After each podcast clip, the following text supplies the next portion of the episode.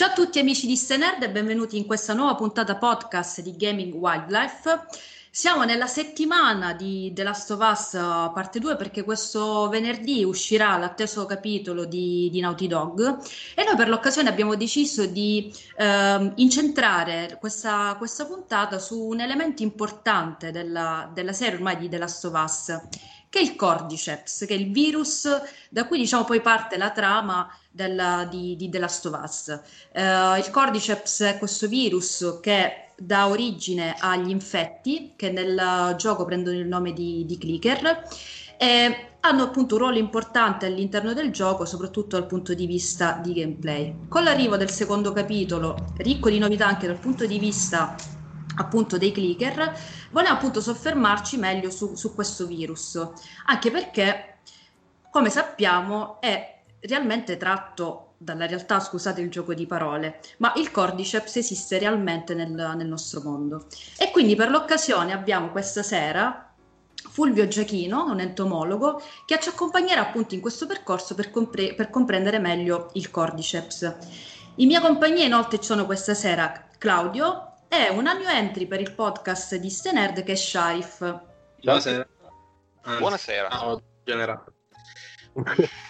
Bene, quindi dopo questi saluti iniziali, tra l'altro ci devo precisare che Sharif debutta nel podcast lo stesso giorno in cui su Glitch arriva un, un, suo video bellissimo intitolato Il realismo di The Last of Us che trovate al solito sul canale YouTube di Glitch.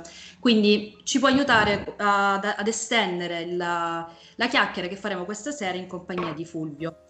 Bene, io a questo punto, eh, Fulvio, approfitto appunto della tua gentilezza, della tua disponibilità di essere qui con noi eh, questa sera e ti chiedo subito eh, di spiegarci meglio cos'è il Cordyceps, come agisce nel mondo reale, spiegaci un po' le sue caratteristiche. Allora, buonasera a tutti intanto. Allora, cos'è il Cordyceps? Allora, il Cordyceps è un fungo nella realtà e eh, è un fungo che viene definito patogeno e nella, per la precisione entomopatogeno. Questo cosa vuol dire? Vuol dire che attacca insetti. È un parassita degli insetti eh, ed è appunto alla base eh, del, degli infetti di Last of. Uh, quali sono le caratteristiche principali di questo fungo? Quelle che spesso sentiamo definire, ad esempio, formiche zombie che ogni tanto saltano fuori su articoli che girano in documentari, sono causate dal, da questo fungo. Uh, ne esistono moltissime specie di questo fungo, non è solo una. Uh, alcune attaccano anche altri tipi di insetti, non solo le formiche. Eh, ma appunto hanno la particolarità, moltissime di queste specie, di alterare il comportamento del proprio ospite.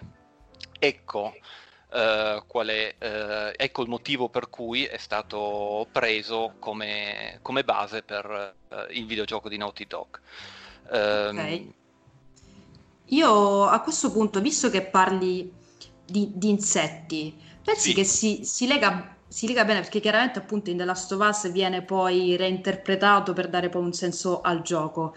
Però ecco, pensi che questo passaggio da insetti a umani, cioè dagli insetti All... della realtà agli umani, come vedi questo passaggio? Non tanto sulla base del realismo, quanto appunto una, una riflessione da scienziato. Pensi che comunque sia un ragionamento logico? Non so se, se mi spiego. Qual è allora, stata la tua reazione più che altro? Allora, la mia reazione quando l'ho visto è stata, vabbè, è un, partiamo dalle basi, è un gioco che ho amato moltissimo, ho rigiocato penso almeno tre o quattro volte, uh, quindi uh, è un gioco che amo profondamente. Diciamo che da un punto di vista scientifico ho apprezzato tutta una serie di caratteristiche che ritrovavamo negli infetti in sé, in quanto effettivamente, eh, sotto molti aspetti, ricordavano i comportamenti veri di certi insetti infettati dal Cordyceps. Per quanto riguarda invece il passaggio di specie, li chiamano appunto, visto che, sì, visto anche la stagione, ormai il termine è entrato nell'uso co- comune, diciamo che lo spillover, il salto di specie di un fungo parassita di insetti all'uomo è mettiamola così, altamente improbabile, ecco, per usare un mm-hmm. eufemismo. E quindi da un punto di vista prettamente scientifico per quel passaggio mh, mm, diciamo che non, non, non, c'è nessuna base, non, non, è verosimilmente possibile, proprio perché sono questo genere di funghi si è coevoluto nell'arco di milioni d'anni per attaccare insetti specifici. Mm-hmm. Spesso non sono, come posso dire, parassiti generici.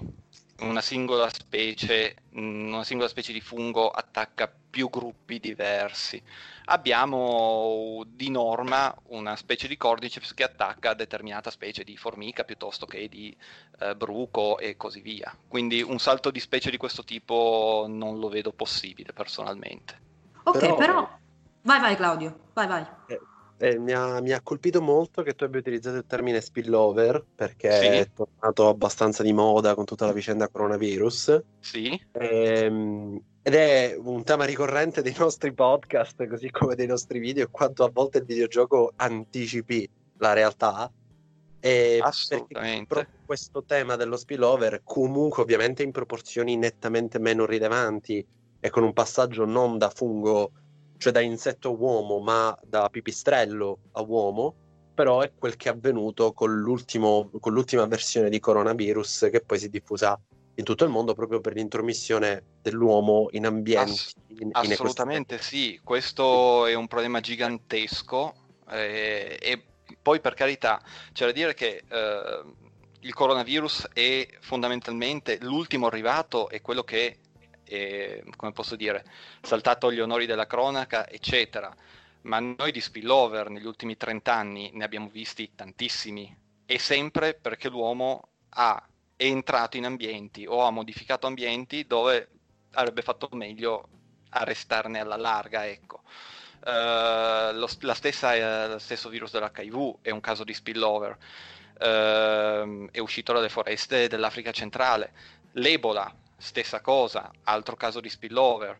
Uh, tutti i nuovi coronavirus, perché è vero che la, la SARS, la, questa SARS-2 è quella che per ora al momento ha provocato più danni, ma in realtà è il terzo coronavirus che esce dalle foreste del sud-est asiatico sempre per gli stessi motivi e tutti decisamente pericolosi. La prima SARS era molto meno infettiva e quindi ha creato eh, meno problemi a livello mondiale, su base locale ne ha fatti però, tantissimi.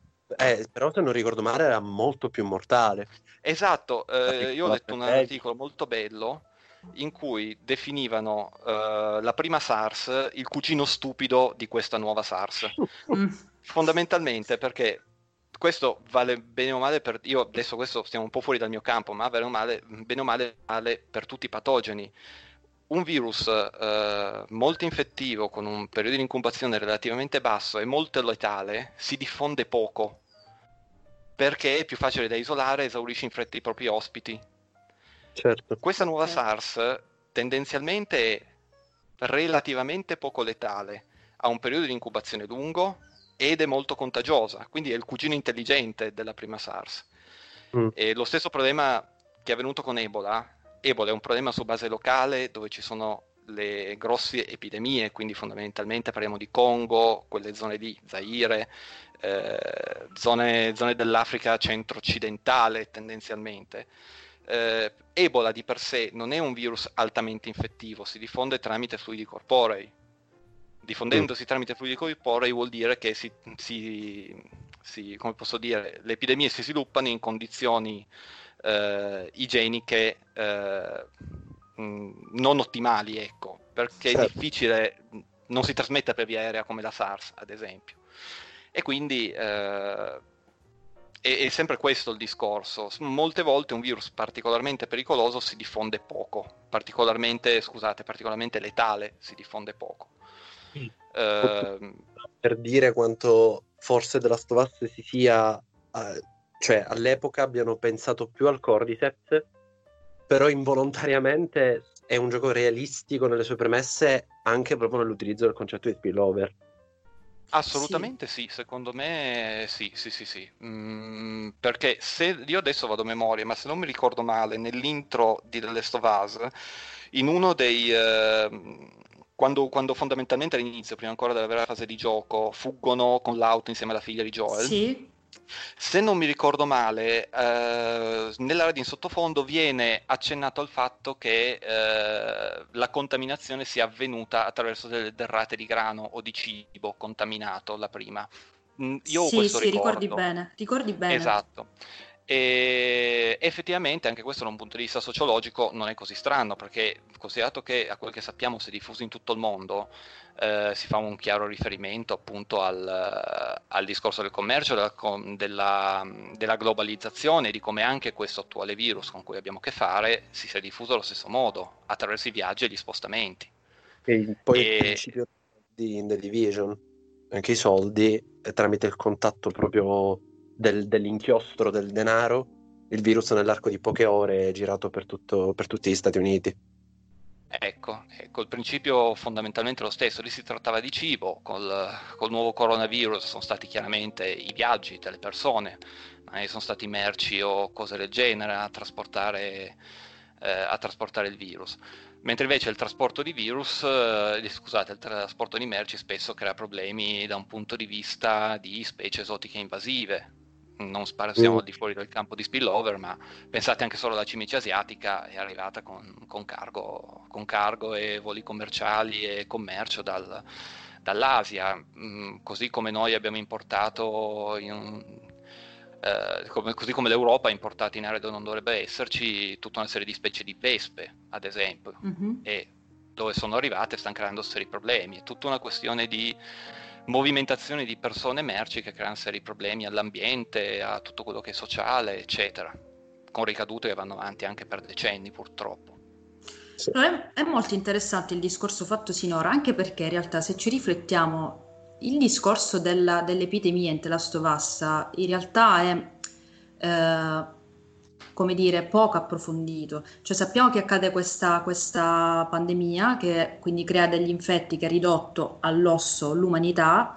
Noi abbiamo appunto uno spaccato degli, degli, Stati Uniti e come giustamente ricordava Fulvio, di base poi le informazioni che abbiamo riguardo alla diffusione del virus sono nella prima parte di gioco, proprio tra il prologo e poi l'inizio effettivo, non solo appunto nella radio, poi mi pare che durante il passaggio di anni tra il, plo- tra il, prologo e poi l'effettivo di Last of Us ci sono poi fo- i fogli di giornale con uh, i titoli che danno così qualche un informazione. Volantino, un volantino medico, se non mi ricordo male, che parla appunto della CBI, della um, Cordyceps Brain Infection, eh, ma mm, veramente abbiamo solo dei frammenti. Sì, esatto. E quindi appunto è interessante vedere come la realtà che stiamo vedendo oggi ci permette di reinterpretare in una maniera ancora più approfondita e anche più profonda di conseguenza uh, The perché veramente quando io l'ho giocato all'epoca uh, effettivamente pandem- il ruolo della pandemia l'avevo uh, rilegata veramente al solo gameplay quindi all'incontro con i clicker. E soprattutto sono infatti molto curiosa di, riguardo The Last of Us parte 2 perché appunto tra le, le, informazioni che sono state rilasciate c'è anche l'aggiunta di nuovi tipologie di infetti che quindi eh, implicano tutta una serie di nuovi approcci stealth o comunque di attacco, volto quindi a dare anche un ruolo più incisivo al, al virus stesso. Eh, infatti io non so se volete continuare ancora sulla riflessione riguardo all'attualità, perché se no passerei in realtà a comprendere meglio anche come opera il virus e capire se le tipologie di clicker e di infetti che troviamo in The Last of Us trovano un, un, un legame con con la realtà, con quello che ad esempio un insetto, per esempio una formica contagiato, infetto da, dal cordyceps, agisse appunto in maniera simile a quella del, del clicker. Ditemi voi se voglio ributtarci sul gioco, sull'attualità. Io, io volevo solo ancora aggiungere una cosa riguardo al gioco, che sotto certi aspetti, per come inizia, eh, col fatto che della, dell'epidemia vera e propria fondamentalmente non sappiamo nulla se non qualche brandello di informazione mi, ric- mi, ha ricordato molto il uh, fumetto di The Walking Dead. The Walking Dead è ancora più mm-hmm. estremo perché in quel fumetto non sappiamo nulla di come sì. è iniziata la piaga ah, zombie. Se posso, se posso, aggiungere in realtà una cosa, in maniera molto ironica, eh, Kirkman ha risposto dopo aver finito il fumetto. Su Twitter ha scritto all'ennesima domanda, persino dopo la fine del fumetto sul perché eh, ci fossero le spore, eh, cioè ci fossero gli zombie, lui ha risposto spore spaziali. Proprio eh, per, per lo si ama. totale disinteresse verso Lo si ama ed è anche una mezza citazione da La notte dei morti viventi di Romero del 1968, tra virgolette. Ecco, appunto, Uh, mi, mi, attacco su, su Romero per, dire essenzialmente che, come spesso accade nei racconti post-apocalittici, uh, i, i, zombie, infetti, clicker, quel che, quel che è, è, è, di solito è solo un pretesto per parlare poi ovviamente di, di altro. No? Assolutamente. Se l'opera, sì. se l'opera, è fatta bene, lo zombie è, uno, è ormai uno stereotipo sociologico a tutti gli effetti. Sì metafora del consumismo, del consumismo fondamentalmente, ma non solo. Non solo. Infatti io avrei una domanda da, da fare beh, sia a Fulvio che, che, a tutti quanti in realtà, perché uh, c'è una differenza tra lo zombie classico, appunto romeriano, uh, quindi lento, che cerca cervelli, uh, che cade a pezzi, che essenzialmente, soprattutto nel film da noi chiamato zombie, ma che lingua originale è L'alba dei morti viventi. Dawn of the Dead. Esatto, rappresenta essenzialmente il consumismo, infatti quel film era anche eh, ambientato in un supermercato dove i personaggi si rifugiavano, quindi il, il, tempio del materialismo e tutto quanto. E quindi lì lo zombie era una chiara, diciamo, metafora sociale, una chiara allegoria, eccetera. Invece l'infetto non ne ricopre esattamente il ruolo di metafora sociale, soprattutto perché non è legato a un, a un evento uh, non spiegato come quello dello zombie romeriano, ma anzi è, un, è legato a un evento uh, credibile, scientifico, uh, persino basato su una cosa reale. Quindi perché questa differenza secondo voi? Però mm. rispondete voi che poi do la, la mia opinione. Allora, io posso dire la mia, quando, se consideriamo gli infetti possiamo considerare forse la prima generazione moderna di zombie, quindi diciamo a partire da 28 giorni dopo in poi, sì, tendenzialmente. Sì. Eh, 28 giorni dopo, ehm, secondo me ha una chiave di lettura leggermente diversa, nel senso che se noi guardiamo eh, come avviene l'epidemia tramite un virus della rabbia modificato geneticamente eh, fugge dal laboratorio per colpa di attivisti che vogliono liberare le cavie su cui sperimentavano questi virus e da lì capita l'apocalisse, o meglio, l'Inghilterra viene distrutta, perché poi sappiamo che in realtà eh, fondamentalmente si è diffuso solo lì questo virus, perché è stato isolato e tutto. Um, io in questa cosa ci vedo, prima ancora della metafora del consumismo, col fatto che mh, le stesse primissime immagini del film sono legate alla sperimentazione su cavie viventi, alla presenza di un virus geneticamente modificato, io ci vedo un, una visione, se vogliamo, quasi ecologica e di paura verso quello che l'uomo sta facendo all'ambiente, mm. ovvero sia modificarlo, alterarlo, cercare di piegarlo ai propri fini, in questo caso a fini militari, perché ovviamente un virus della rabbia geneticamente modificato non viene cioè l'unica cosa a cui penso possa essere utile sia come arma, non mm-hmm. si sta parlando eh, di un errore di laboratorio in buona fede, tra virgolette, lì si parla probabilmente di, dello sviluppo di un'arma e certo. nel giro di niente devasta tutto, tutto, perché mh, l'incipit tra l'altro è praticamente lo stesso di The Walking Dead, perché anche... Eh, il protagonista di Walking Dead si risveglia 28 giorni dopo in un letto all'ospedale, chiara citazione. Ehm, ma appunto io personalmente ci do una metafora di questo tipo, oltre, ehm, come posso dire, paradossalmente ancora prima um, un'ulteriore accentuazione di un altro aspetto degli zombie di Romero, ovvero sia la tua stessa famiglia, il tuo nemico, cioè eh, la tua stessa famiglia, il tuo amico è diventato di colpo il nemico, quindi anche paura verso il prossimo, diffidenza. Io ci vedo anche una chiave di lettura di questo tipo in, in uh, eh, 28 giorni dopo, solo ancora più brutale. Sì, ma uh, in realtà appunto è una riflessione, come dire, sto quasi scoprendo adesso perché nel caso di The Last of Us, come ho detto prima, quando io l'ho giocato non mi sono concentrata più di tanto sul, sul clicker, sul significato del clicker, o meglio, Uh, l'ho semplicemente visto come un pretesto per elevare poi la storia di Joel ed Ellie e soprattutto per evidenziare poi in realtà il messaggio principale del gioco dove appunto il vero mostro è l'uomo. Perché pur di, di raggiungere il proprio scopo e questo anche i protagonisti sono un emblema vanno appunto contro tutto e contro tutti per il loro scopo a discapito anche dell'umanità. E quindi fa pensare il fatto di vedere delle azioni dall'uccisione appunto a scelte importanti come quelle che vediamo nel finale, nel finale di The Last of Us molto più pesanti, molto più brutali rispetto appunto all'azione del clicker. Quindi gli ho dato, no, non gli ho dato effettivamente un significato uh, più importante del, del normale. Per questo io punzecchio Fulvio sulle analogie col, col reale, ma, uh, per capire poi appunto l'effettivo ruolo e quindi anche i messaggi nascosti. E effettivamente se parliamo di ecologia, adesso appunto che ne parli, ci sta come, come interpretazione, ci sta come metafora. Se posso un attimo intromettermi prima che Fulvio risponda, um, c'è da dire che Romero, uh, quando gli chiedevano perché metti sempre gli zombie, lui diceva che poteva essere anche un tornado, uno tsunami, no, non c'entra. Lo zombie è visto più come uh, catastrofe naturale che come mm-hmm. uh, mostro in sé, come può essere Dracula o Frankenstein.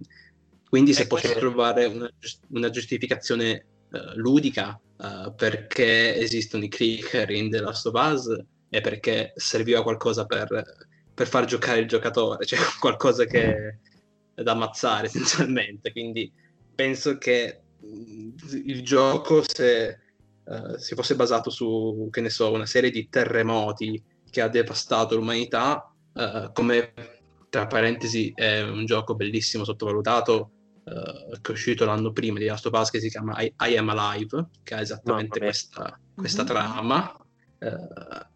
il gioco forse avrebbe avuto meno scontri, ovviamente, però forse si sarebbe veicolata meglio questa storia, che alla fine è una storia di coppia on the road e che poi nel 2 si trasforma invece in una storia di vendetta, eccetera. Sono, sono solo parzialmente d'accordo, perché in realtà la presenza, diciamo adesso degli infetti delle Stovas, ma in generale degli zombie eh, come stereotipo all'interno di una qualunque opera, se è un'opera fatta bene, ci permettono invece di, eh, come posso dire, contrapporre ancora di più a un nemico tangibile mh, generato da qualcos'altro che fondamentalmente non ha colpe quindi consideriamola veramente una forza della natura uh, come possono essere gli infetti perché comunque nascono da un fungo quindi un elemento naturale consideriamoli una forza della natura al pari di un tornado che fondamentalmente sono amorali, ma nel senso più, eh, come posso dire, più etologico del termine, ovvero sia non sono umani, non ragionano,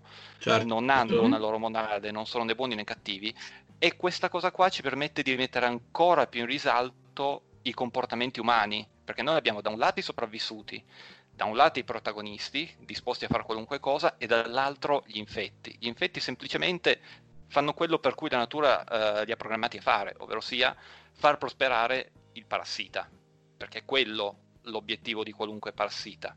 L'obiettivo di un parassita non è uccidere il proprio ospite, l'obiettivo di un parassita è sfruttare il proprio ospite per potersi propagare, che è esattamente quello che succede nei cordyceps veri.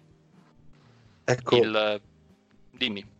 Vai, vai, vai, finisci, scusami, pensavo... No, no, no, appunto, eh, questa è una regola di tutti i parassiti. Eh, tendenzialmente i parassiti non uccidono il proprio ospite, lo sfruttano per una parte del proprio ciclo vitale o per tutto il proprio ciclo vitale e al massimo di norma lo uccidono al termine del ciclo vitale, quando non gli serve più, oppure a seguito di infezioni prolungate o di complicazioni secondarie da quel parassita ma un parassita senza ospite, salvo alcuni casi particolari, alcune specie che vengono detti parassiti facoltativi o cose di questo tipo, non può vivere senza un ospite. Quindi crea una simbiosi a tutti gli effetti, per quanto in questa simbiosi solo uno dei due protagonisti ci guadagni. Esatto. Io volevo dire intanto dare la mia risposta alla, alla, alla domanda di Sharif e in qualche modo trasformarla in una domanda, credo assolutamente centrale per, per Fulvio. Eh, Sheriff diceva non sono più metafora, mh, mm, al contrario degli zombie Romero. Io non credo, secondo me della Stovazza da questo punto di vista è un trionfo moderno di simbolismi, perché che sia voluto o meno. Eh, lo zombie nasce come mangiatore di cervelli, quindi la paura è quella specifica dell'individuo. Io non voglio perdere il mio cervello, non voglio diventare un consumatore come tutti gli altri. Lo non voglio essere consumato dal consumismo. Esatto, esattamente. Lo zombie di The Last of Us, perché alla fine è uno zombie, sì. cosa, cosa, cosa, di cos'è che ha paura? Dell'infinita crescita. Cioè, il, il fungo non smetterà mai di espandersi. Il racconto sì. di The Walking Dead di The Last of Us, il problema non è che mi mangi il cervello, il problema è che noi ci, ci estinguiamo. Perché questo fungo, che è il nostro competitore, si espande all'infinito. Quindi il problema non è più il consumo in quanto tale, ma è se ci sarà mai una fine a questo nemico, che lo zombie diventa metafora, dell'infinito crescere, e questo si ricollega a quello che hai detto tu all'inizio, no? cioè l'ingerenza dell'uomo nella natura, che sta iniziando a crearci dei problemi. Ma sì, da cosa... Sì, questa è una chiave di lettura che mi sento di sottoscrivere assolutamente. Per, perché, perché deriva questi problemi che stiamo iniziando ad avere da questa espansione costante dell'uomo in luoghi che la natura non ha pensato per lui. Ma e assolutamente no.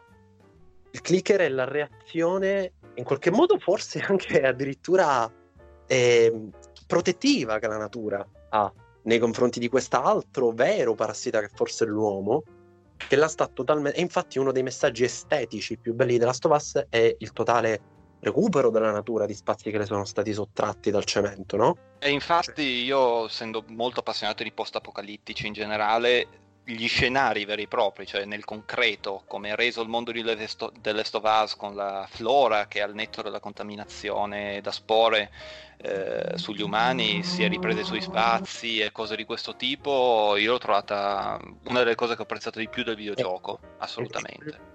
Quello che volevo chiederti è la prima cosa che viene da pensare quando si, si, pensa al realismo alla base di The Last of Us è quindi questo, questo Cordyceps, no? cioè questo, sì. questo fungo che fa questo passaggio. Però non è stato idealizzato secondo la nostra contemporaneità, cioè questa cosa che il fungo vuole crescere all'infinito. Perché io poi ci penso e dico chissà da quanto esistono e comunque, nonostante l'esistenza di questo fungo da secoli, non sono mica state annichilite le, forni- le formiche sul pianeta Terra, anzi, quindi questa, questa mancata interpretazione del concetto di parassitismo come questa cosa che deve costantemente crescere quando in realtà è semplicemente un'altra forma di vita che sfrutta l'ambiente ma entro i limiti della sopravvivenza. Esatto, è, è, un discorso di, di, equilibri, di ecologia e comunque di coevoluzione, perché eh, come ho detto prima, se da un lato tutta una serie di specie di, di cordyceps, perché stiamo usando lui come esempio, ma vale per qualunque eh, patogeno, virus, parassita, chiamiamolo come vi pare, si è evoluto nel corso di milioni di anni per attaccare una singola formica, una singola specie di formica, per esempio. Ma nello stesso tempo la formica ha evoluto le difese in modo tale che non venga sterminata da questo patogeno. Uh, in natura non esistono patogeni letali nel 100% dei casi su tutta una popolazione. Perché la natura non funziona così, ci sarà sempre l'individuo resistente, l'individuo che sopravvive, l'individuo che non viene contaminato. Eh, che, cosa che tra l'altro ritroviamo anche in The Last of Us, perché una delle protagoniste sappiamo essere immune al cordyceps, mm-hmm. sì. o meglio, non è immune, non sviluppa i comportamenti da runner, eccetera, cioè non manifesta l'infezione, ma sappiamo che in realtà nel suo cervello il cordyceps è presente, quindi ha instaurato un tipo di simbiosi diversa, in qualche modo il suo sistema immunitario magari la tiene sotto controllo, cose di questo tipo. E... Beh, questa è sicuramente una lettura interessante, nel senso che ci suggerisce che forse appunto, cioè scientificamente, dato che il gioco vuole essere realistico, noi abbiamo tutti i dati che ci suggeriscono che forse Ellie effettivamente non è l'unica è molto difficile che Ellie sia l'unica, è molto difficile mh, mm, dal mio punto di vista. Uh, lo, vediamo, lo vediamo, adesso in questa, durante questa pandemia che tutta una serie di persone non manifestano i sintomi pur essendo infetti. Certo. E il discorso è lo stesso, certe persone vengono esposte al virus e non lo contraggono. Uh, a volte è il cosiddetto fattore stocastico, ovvero sia fortuna nel senso tu sei stato esposto al virus ma il virus in te non è eh, penetrato. A volte hai un sistema immunitario particolare che Il virus entra e il tuo sistema immunitario dice no grazie e lo manda via, anche se non è mai stato esposto prima. Uh, magari da qualche parte hai qualche gene che rende inappetibili i tuoi alveoli polmonari al, come si dice, uh, al virus, che è una cosa che in realtà capita anche con, con patogeni come l'AIDS o simili. Esistono persone portatrici di determinati geni, tali per cui non possono fisicamente contrarre quel virus. Ma in tal senso, domanda puramente nerd, pensi sì. allora che le varie tipologie di clicker siano dovute ai vari sistemi immunitari o alla genetica dei vari soggetti oppure è solo una gradazione? Questa è una domanda veramente interessante e se inizio a sproloquiare troppo fermatemi perché potrei andare avanti a lungo. no, no, anzi, così facciamo anche un recap dei vari stadi poi di clicker. Ok. Quindi facciamo un, re- un, ripassone generale, vai pure Fulvio. Allora, diciamo che eh, può, può essere vista in diversi modi questa cosa. Allora, se noi guardiamo l'evoluzione dell'infetto, ovvero sia da quando viene morso a quando diventa una carcassa in un sotterraneo fruttificata che emette spore, perché grosso modo è questo il percorso tendenzialmente. In questo percorso noi possiamo vedere praticamente lo stesso percorso dei cordyceps veri in natura, ovvero sia nel momento in cui viene morso corrisponde alla fase di infezione, che sempre per portare ad esempio le formiche è quando la formica viene esposta alle spore del fungo queste spore si attaccano al suo esoscheletro, alle sue cuticole, germinano, penetrano all'interno del sistema respiratorio e da lì iniziano la loro infezione, sempre che il sistema immunitario dell'ospite non lo respinga, perché le formiche hanno comunque una forma di sistema immunitario tale per cui in alcuni casi, anche se esposte, non manifestano il, il fungo. Ehm, comunque diciamo che questa prima fase di penetrazione e di sviluppo del virus e di infezione può essere vista come fa- quella che viene detta nei parassiti la fase parassitica vera e propria, che è appunto quella diciamo che in The Last of Us può essere vista come la fase asintomatica, diciamo, cioè tra il morso e tra i primi sintomi quando poi diventa runner. Ok. Grosso modo questa può essere vista come la fase parassitica, in cui il il fungo ha trovato un ospite, ha accettato l'ospite, l'ospite è stato accettato e inizia il suo sviluppo. Punto. A seguito della fase parassitica, a un certo punto, tutti i parassiti entrano in quella che viene eh, cosiddetta fase eh, infettiva, ovvero sia eh, una fase in cui dopo essersi diffuso e moltiplicato nell'ospite il parassita, per non estinguersi, ha bisogno di trovare un altro ospite in cui spostarsi, ed è la fase infettiva, appunto. Personalmente io, sempre rimanendo in tema Cordyceps, la fase infettiva la vedo in tutte quelle dal runner in poi. Perché se voi ci pensate, sono nel momento in cui sono... Mh, mm, gli infetti sono totalmente sintomatici, non ragionano più e attaccano le altre persone, ma questo attaccare altre persone attraverso morsi o simili è quello che in realtà permette al cordyceps di propagarsi. È una vera e propria fase, eh, fase infettiva e in parassitologia in biologia viene, viene definita eh, ricerca attiva dell'ospite. È una cosa che molti parassiti fanno. Nei funghi è rara, che un fungo arrivi ad alterare il comportamento dell'ospite in modo da eh, portarlo a infettare attivamente altri ospiti, però comunque esistono dei casi ehm, di solito si ha quella che viene detta una, fa, dire, una mh, mm, fase infettiva passiva, ovvero sia eh, per quanto riguarda i funghi vengono emesse delle spore più o meno casualmente e queste spore finiscono ad infettare altri personaggi, eh, scusate, altre formiche. La, però una fase di questo tipo eh, all'interno di Last of Us, ovvero sia di infezione passiva, tra virgolette, la vediamo comunque nel senso quando uh, tutte le volte che Joel e Ellie entrano in un sotterraneo sappiamo che indossano le maschere antigas perché sì. spesso trovano appunto i, uh, i, blotter o i clicker morti appiccicati in un angolo buio e fruttificati, ovvero sia il fungo ha dato il meglio di sé, ha iniziato a nutrirsi ancora di più dell'ospite, ha creato dei corpi fruttiferi e questi corpi fruttiferi hanno liberato spore nell'aria che se vengono inalate portano alla trasformazione in, uh, in runner esattamente come un morso. Uh, questa fase infettiva, anche questa uh, la ritroviamo in natura. La maggior parte dei funghi patogeni come Cordyceps, Ophiocordyceps o chi per loro, appunto fruttificano dal corpo morto dell'ospite creando veri e propri funghi, corpi fruttiferi, da cui liberano spore che andranno a infettare altri, altri insetti.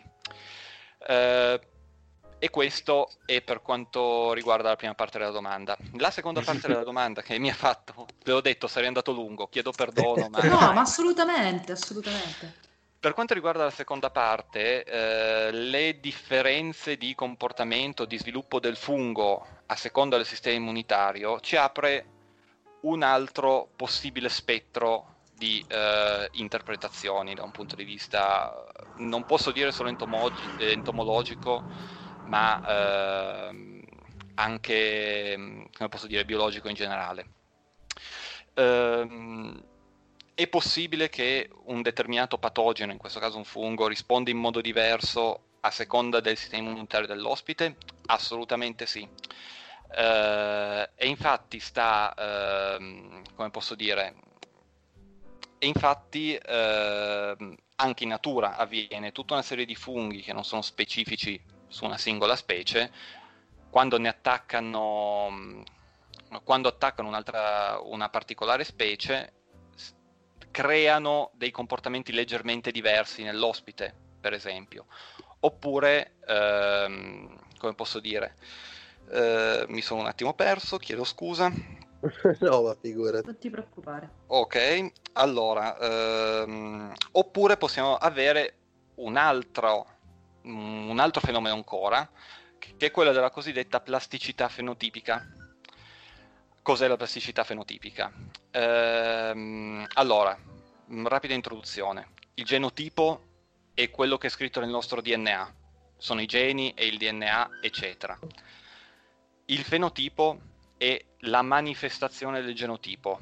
Uh, noi abbiamo un tal gene che ci fa nascere con gli occhi marroni. L'occhio marrone è il fenotipo, per farvi capire. Okay. Ora, cosa succede? Esiste in natura, esistono in natura tutta una serie di geni che possono manifestarsi in modo diverso a seconda di, ehm, a seconda delle condizioni ambientali, creando tutto uno spettro di risposte, uh, creando tutta una serie di, uno spettro di risposte diverso al, all'ambiente. Quando avviene questo fenomeno si ha la cosiddetta plasticità fenotipica. Uh, per, sempre per rimanere in tema entomologico, le formiche, sono, le formiche hanno plasticità fenotipica. Geneticamente non c'è differenza tra una regina e un'operaia, ma se le guardiamo nella maggior parte delle specie, delle specie sono molto diverse. Oddio, Questo perché? Mi lascia veramente eh, senza eh sì. parole perché sono tipo animali diversi a guardarli. Esatto, nella maggior parte delle specie eh, sono diversissime le regine dalle operaie. Uh, nelle, nelle, specie più primitive questa differenza è molto poco evidente, nelle specie più evolute è evidentissima, ma questo è un altro discorso. Se apriamo anche questa parentesi stiamo qui altre sei ore e non è il caso. Uh, uh, il concetto della plasticità fenotipica è anche questo. Come mai, nonostante abbiano lo stesso DNA, una formica, una operaia e una regina sono diverse? Perché i loro geni si manifestano in modo diverso a seconda delle condizioni ambientali, ovvero sia le larve delle formiche eh, operaie vengono svezzate in modo diverso da quelle di una formica regina, ad esempio. Cambia magari l'alimentazione, cambia la temperatura, cambiano mille, come posso dire, mille variabili diverse, tutte certo. controllate dal superorganismo, dall'alveare, scusate, dal formicaio in questo caso. Uh, mi è scappato alveare perché in realtà è la stessa cosa che capita nelle api. Uh, la differenza tra un'ape regina e un'ape operaia è come viene nutrita la larva. Se viene nutrita in un modo nascerà un'operaia, se viene nutrita in un altro modo nascerà una regina. Semplificando moltissimo, eh.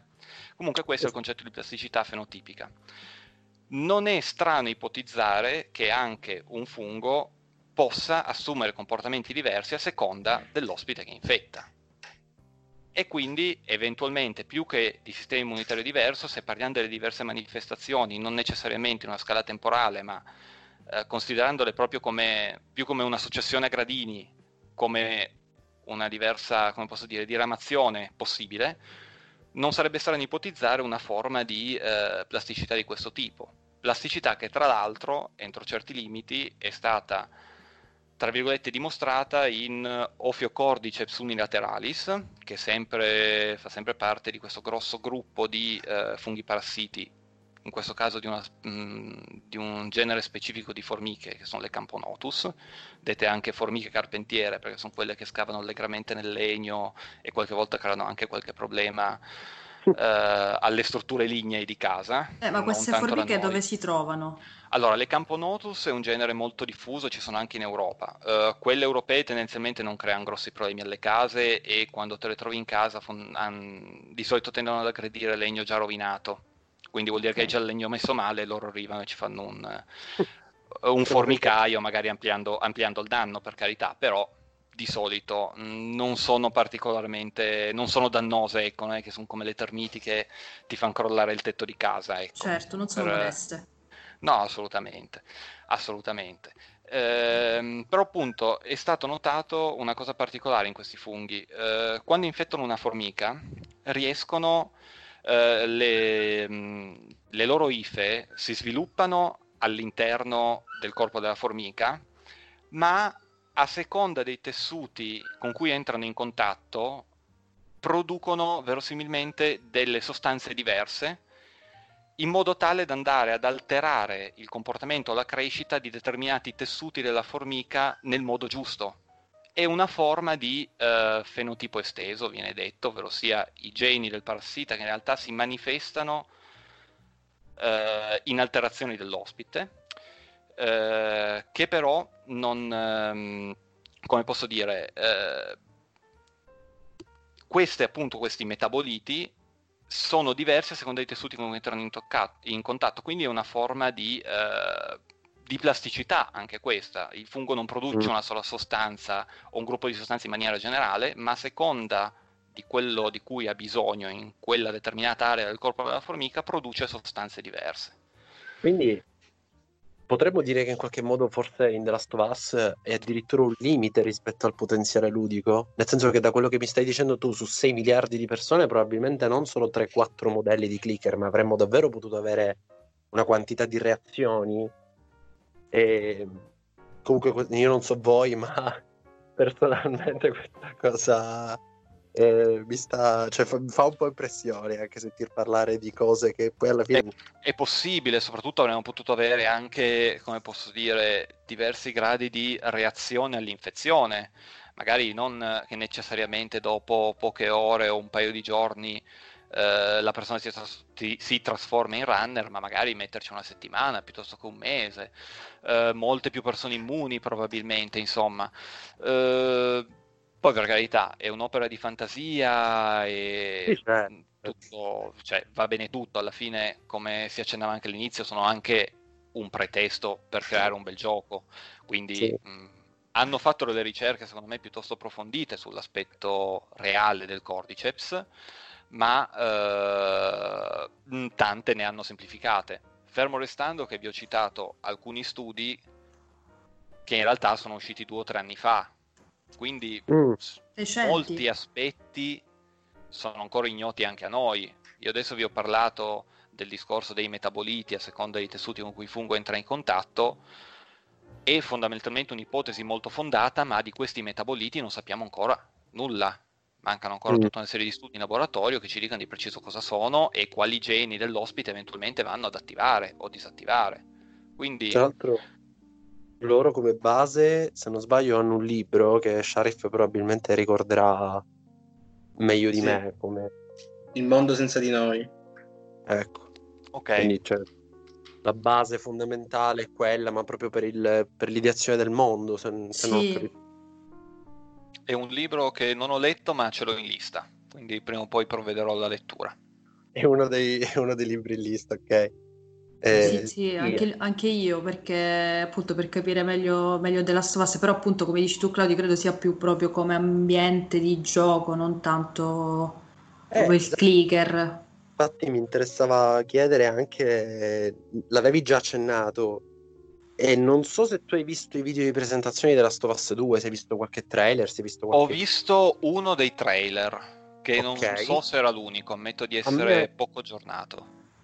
Ok, no, vabbè, se, se, comunque te lo ricordi orientativamente, una delle cose che mi ha colpito tantissimo è la netta, di nuovo, riappropriazione della natura degli spazi, eh, che è ancora più marcata rispetto a quella del, um, di, de, del primo capitolo.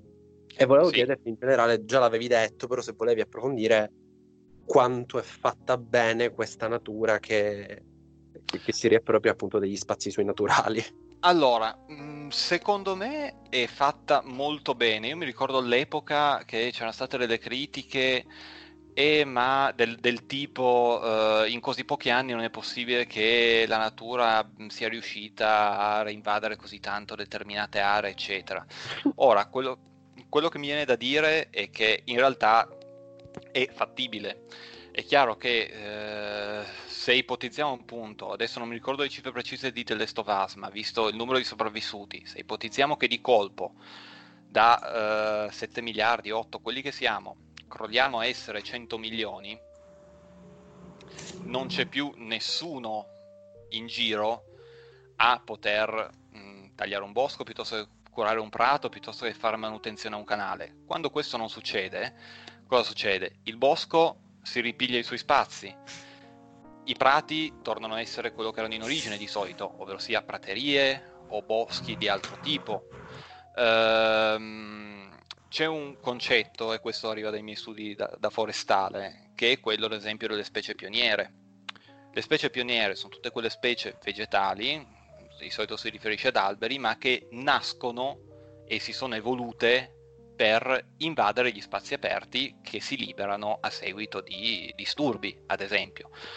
Uh, e sono tutte specie che vengono dette da crescimento rapido, cioè um, betulle o cose di questo tipo, anche solo, sto facendo l'esempio in Europa. Quindi, se noi ipotizziamo che di colpo l'uomo non, fa più, colpo l'uomo non faccia più nulla, uh, qualunque tipo di intervento sull'ambiente si ferma di colpo, nel giro di 15 anni i boschi tornano su, per quanto magari fatti solo di specie perniere. Le erbe e gli arbusti si ripigliano i loro spazi tranquillamente, le specie tornano a prosperare. Vabbè ragazzi, Ma... abbiamo avuto tra virgolette una piccola prova di questo noi stessi, abbiamo visto un sacco di articoli, ah la laguna di Venezia ritorna ai colori naturali, cervi visti eh. al centro città di non mi ricordo.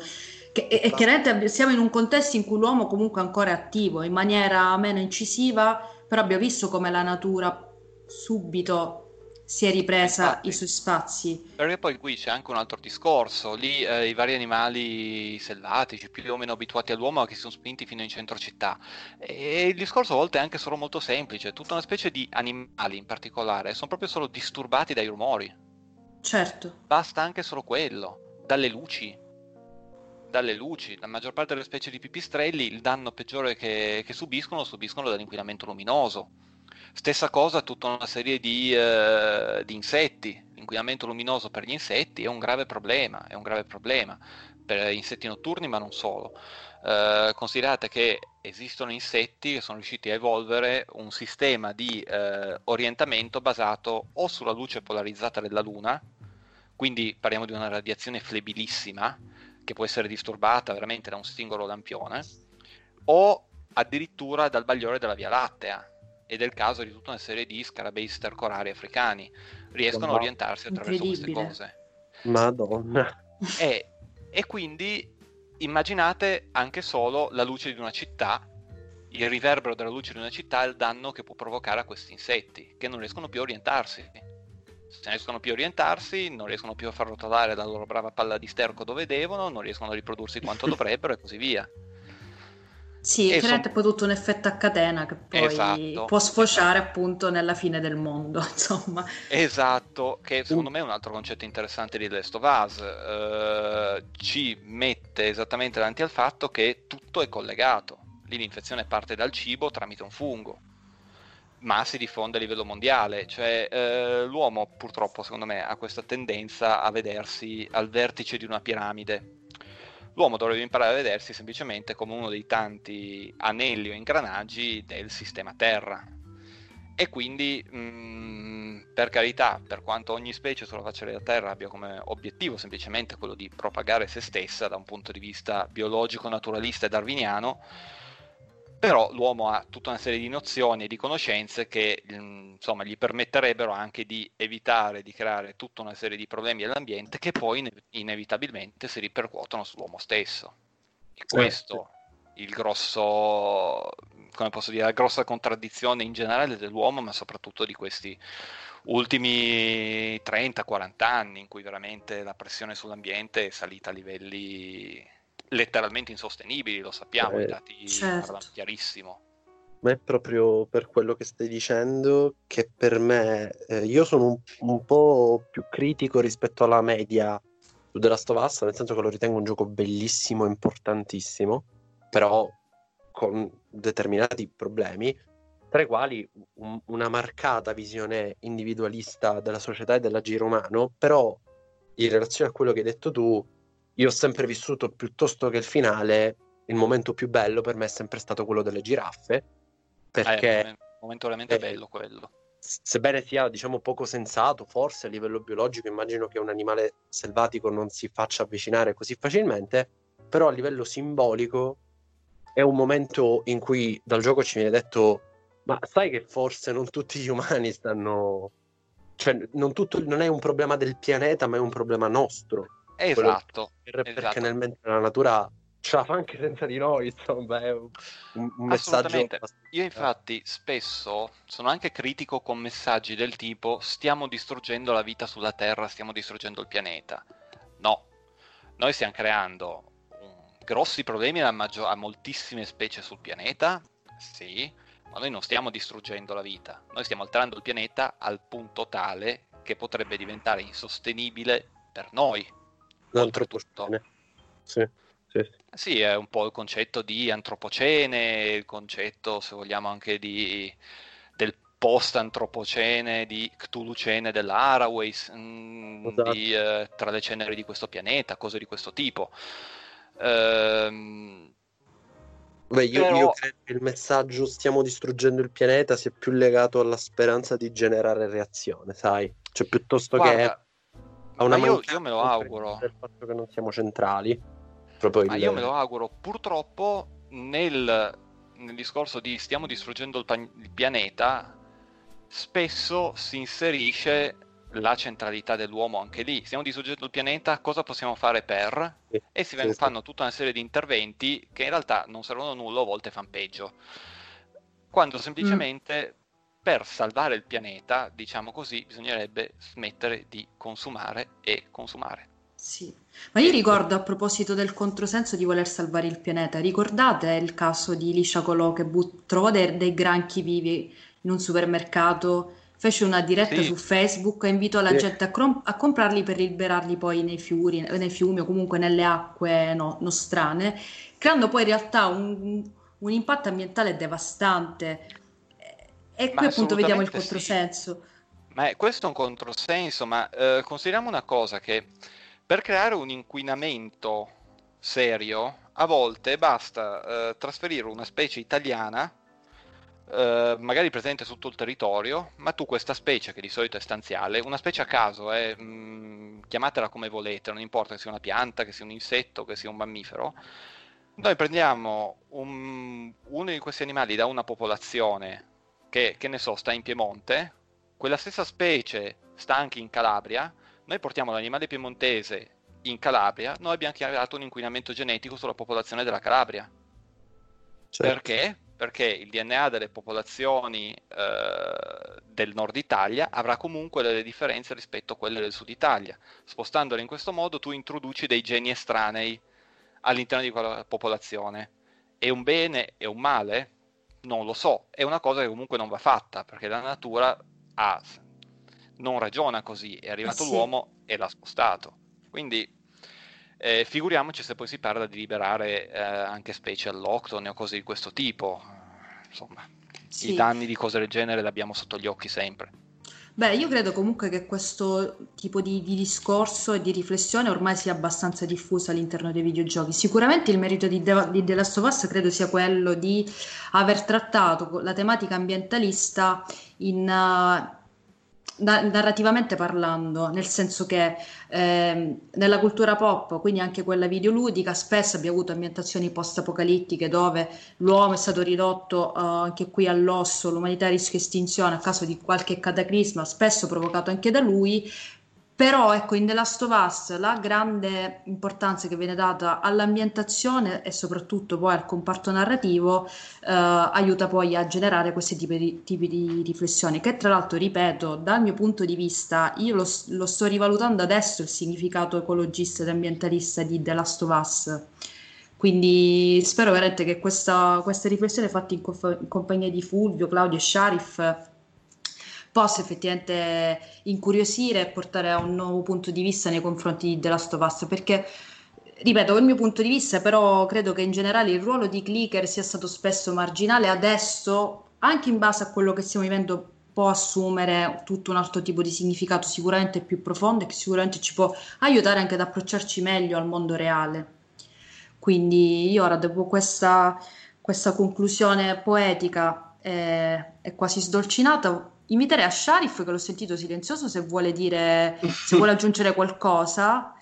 Sì, io in realtà direi una cosa che, cioè, direi che non, non sono d'accordo con le ultime cose che hai detto. Assolutamente, ma qua infatti Giusto si chiacchiera, chiudere. meglio, meglio. No, cioè, cioè, io vedo che purtroppo in realtà questa tematica ecologista della Sovas proprio non, non, non c'è, nel senso è un contorno, come, come hai detto te, i clicker sono, sono marginali e questo secondo capitolo, almeno per quello che si è visto finora, eh, forse è la conferma di questo, visto che eh, per un'altra volta parleremo di una storia, cioè vi, vivremo un'avventura individuale, questo, in questo caso di Ellie, che fa addirittura una storia di vendetta. La storia di vendetta può essere contestualizzata in tantissimi ambienti in modi diversi. Quindi eh, io vedo purtroppo che eh, il tema ambientalista, forse nel 2013, non era, cioè è attuale ormai da, da 30 anni, eh, questo è indubbio. Però forse eh, ai tempi di sviluppo, cioè ai tempi di quando c'è stato lo sviluppo del primo The Last non era così centrale e, ovvi- e, e quindi si ritorna al, al discorso di, di prima che eh, tutto questo, questo parassita, questo fungo è semplicemente un pretesto per parlare a- alla fine di una storia che è una storia padre e figlia, cioè di, tra, tra Joel ed Ellie. Non sono, non e... sono del tutto d'accordo. Okay. Perché secondo me la tematica ambientalista Aspetta, ti, ti, aggiungo, ti aggiungo vai, vai, una conclusione uh, per, per, due videogiochi uh, che mi sono venuti in mente durante questa conversazione. Uh, uno adesso mi, mi becco un plauso da parte di Claudio e l'altro mi becco un insulto da parte di Claudio.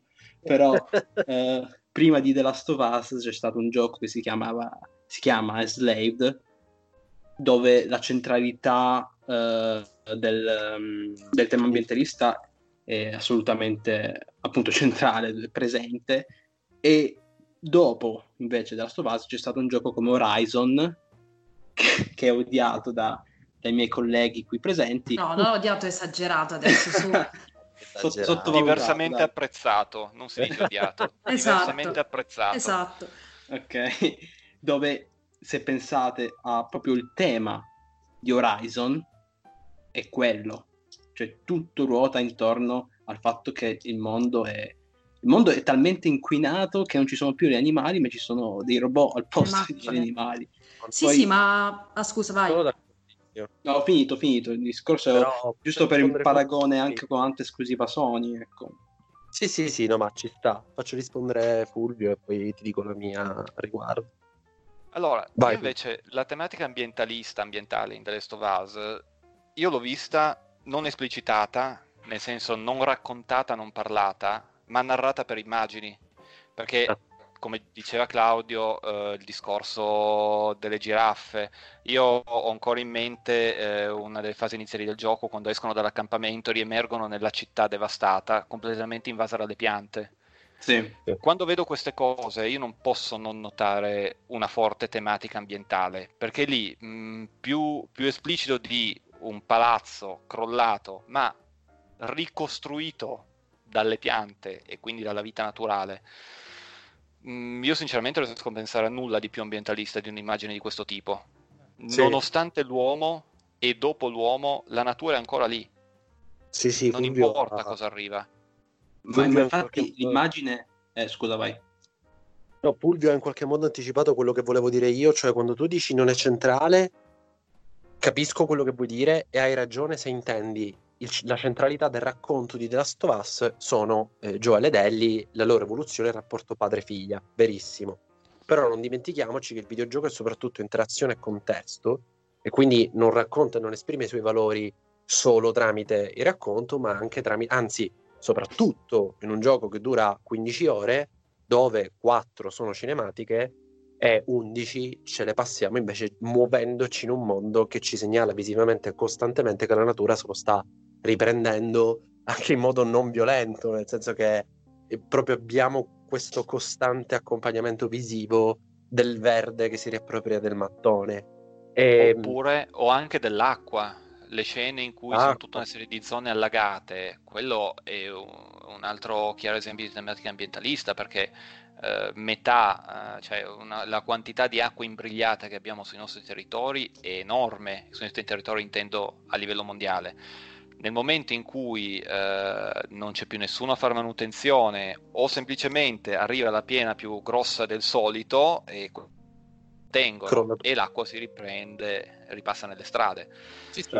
Che ah, è, cosa, è, anche cosa... quella, secondo me, un narrare l'ambiente. Sì, sì, sì. ma sono d'accordo. Infatti, eh, ripeto, giusto per chiudere, poi vi, vi lascio rispondere.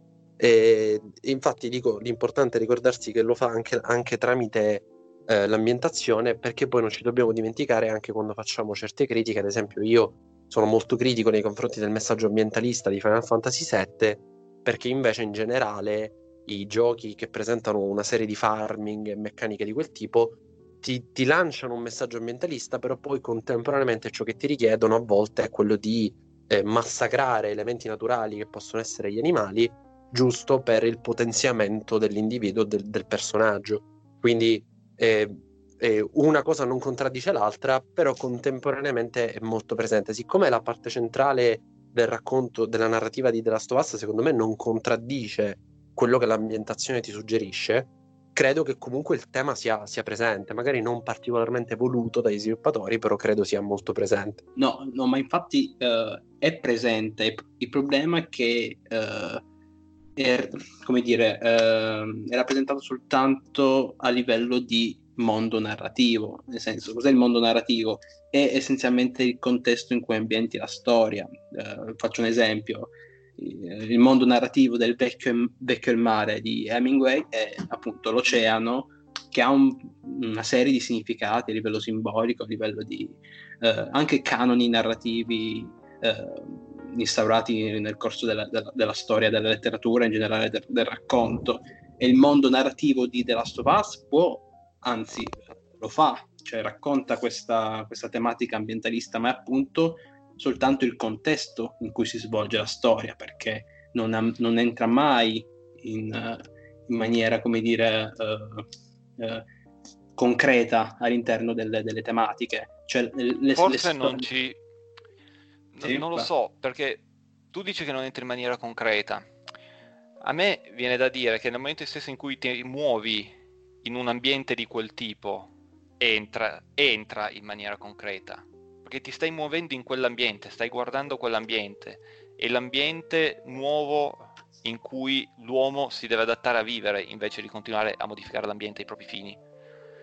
Se io io non riesco a non vederci un, uh, un, fortissimo messaggio ambientale anche in questa fruizione passiva, diciamo? Mm. Si può definire così? Io la vedo così.